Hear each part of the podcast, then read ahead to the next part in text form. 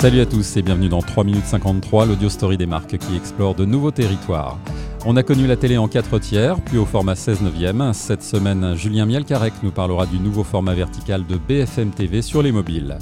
Le Louvre et les enquêtes policières, c'est une longue histoire depuis Belphégor et le Da Vinci Code. Le musée lance un nouveau podcast qui mêle l'art et le crime. Et puis, Yes She Cast, Michelle Obama sortira son premier podcast le 29 juillet. Je suis Étienne Guffroy et on est parti pour 3 minutes 53.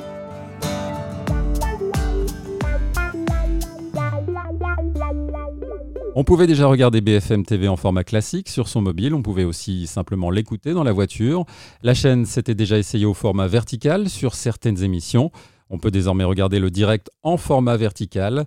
Alors ça ressemble à quoi? On a posé la question à Julien Mielcarec, directeur de la rédaction de bfmtv.com. C'est vrai que ça fait longtemps que BFM TV euh, essaie euh, au, vertical. Il y a Bonsoir Bruce qu'on fait sur Facebook, mais on a aussi beaucoup d'émissions, euh, notamment sur Snapchat, qui ont été pensé et développé euh, en vertical. Alors BFM TV en direct au format vertical, bah, c'est tout ce qu'on peut retrouver sur BFM TV, euh, c'est-à-dire euh, les images en direct évidemment, mais aussi ce qu'on appelle le une ligne, c'est-à-dire le titre qui contextualise ce qu'on est en train de regarder, mais aussi le scroll avec toutes les informations essentielles à connaître d'un seul coup d'œil en bas de l'écran. Donc on retrouve tous ces éléments-là mais qui sont euh, agencés d'une façon euh, euh, différente pour être évidemment le plus lisible possible sur un format vertical, le plus lisible possible sur un format mobile.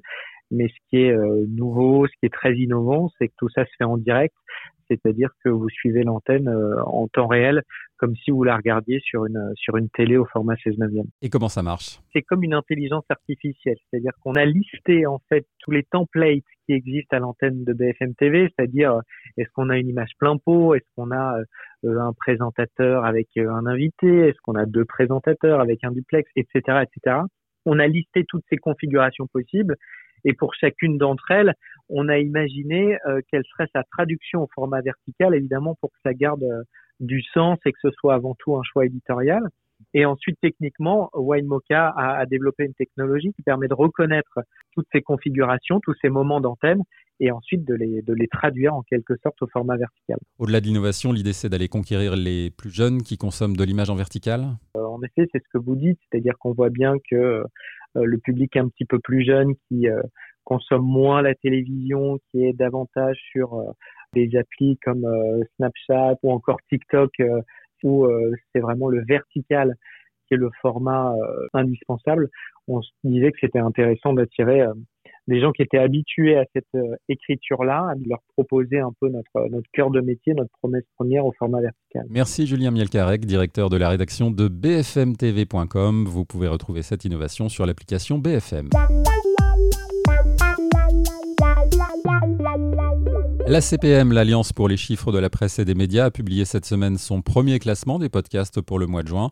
Pour l'instant, il est très relatif puisqu'il rassemble les éditeurs qui ont accepté d'être mesurés, mais il donne une bonne indication de l'audience des podcasts natifs. En tête du classement, on trouve l'éditeur Binge Audio avec plus d'un million cinq cent mille téléchargements dans le monde au mois de juin. Aux États-Unis, le New York Times poursuit son développement dans l'audio avec le rachat du studio de podcast Serial Productions il avait fait le premier gros carton en podcast natif avec Serial.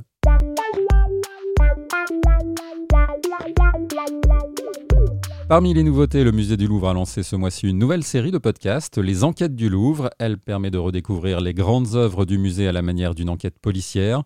Le premier épisode est consacré au radeau de la Méduse et il est raconté par Roman Boringer. Et puis ce sera l'événement de la semaine, la sortie le 29 juillet du premier podcast de Michelle Obama. À chaque épisode, une conversation avec un proche et le premier invité sera Barack Obama. Le podcast est produit par la société créée par le couple en 2018 et il sera diffusé sur Spotify. Extrait. Hi, this is Michelle Obama. The people who know me know that I love to immerse myself in good conversation. And this summer, I decided to press record. Voilà, 3 minutes 53, c'est fini. On presse sur off, mais on se retrouve très vite. Salut!